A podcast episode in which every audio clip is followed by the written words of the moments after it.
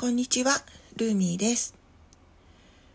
多分、えっ、ー、と、99%の方は、初めましてになるかと思います。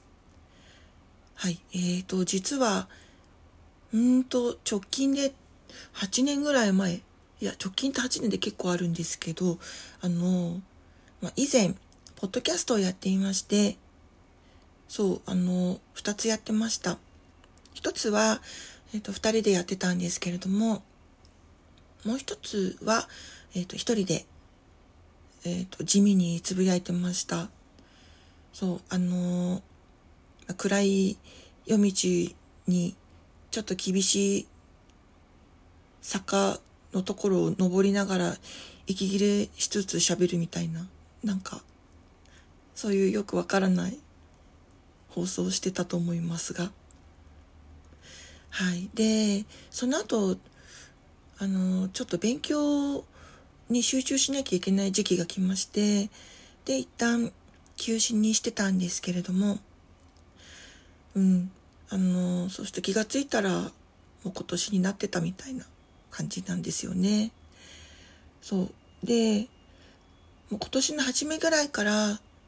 実はもう、やりたいなってずっといろいろ考えていて、その配信のツールとか、今どういうのがあるんだろうとか、いろいろ見てたんですけど、やっぱりもうこの、前と今では、この配信のツール、ツールの種類も違うし、機材だったりいろいろも違うし、っていうかもう今機材とかいらないんですもんね。そう、あまりに手軽に始められるという時代になっていたので、すごいびっくりしました。うん。そうそう。で、あの、始めようって思って、っていううちに春になったんですけど、そしたら、まあ、このね、あの、コロナの感じが来ちゃったので、そう。で、今ね、あの、私メインの仕事、今在宅勤務になっちゃってるんですけど、そうすると、結構家にいる時間が増えるのでね、そうすると、断捨離だったりとか、あの、まあ、いろいろ、中の方、家の方に気持ちが向かっていくので、そうした時に、あの、自分の身の回りもすごいさっぱりしたいし、あと、あの、やっぱ自分がやりたかったこととか、あの、できる時にやろうってすごい思って、うん。で、あと、そう何よりちょっとやりたいって思ったきっかけは、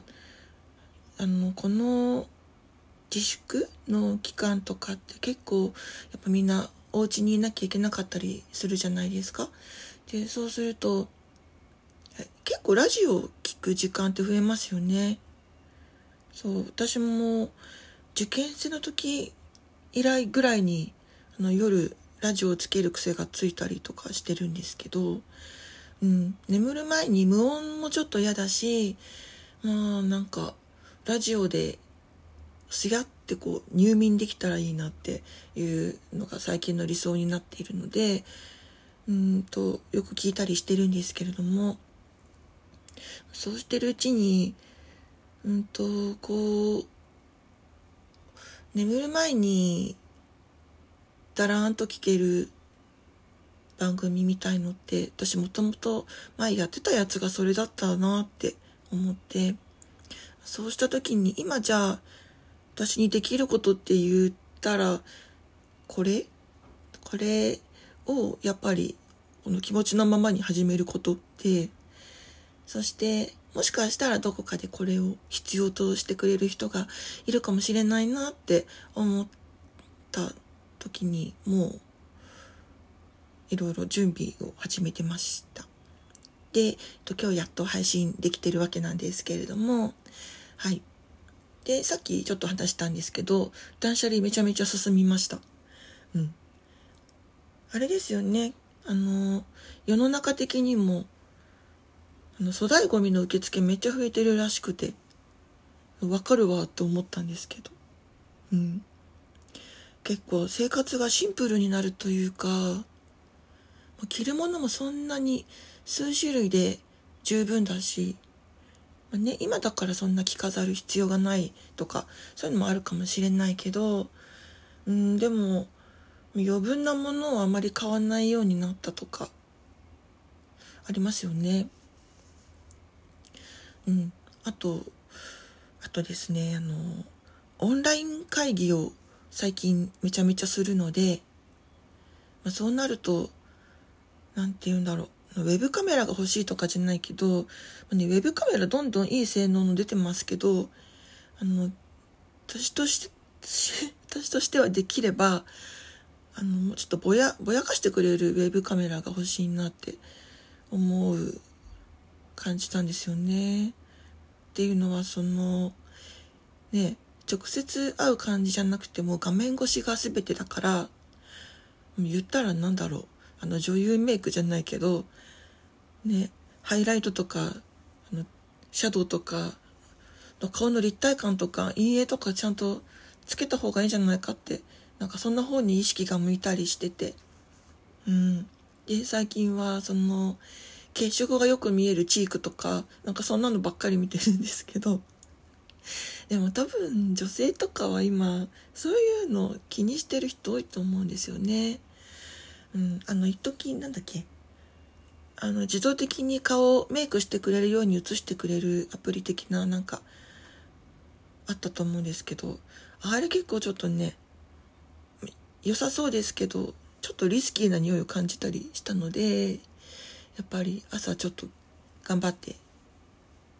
立体的に陰影をつけていこうってそう思ってやってるんですけど。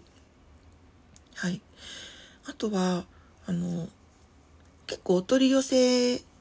をすることが前よりも多くなりましたね。あの結構テレビでもねやってますよね。今お取り寄せの紹介とか。ただあの結構皆さん自宅の近くの好きなお店とかね急にテイクアウト始めてておおってなったりしてると思うんですけど私もそういう感じでそう好きなお店の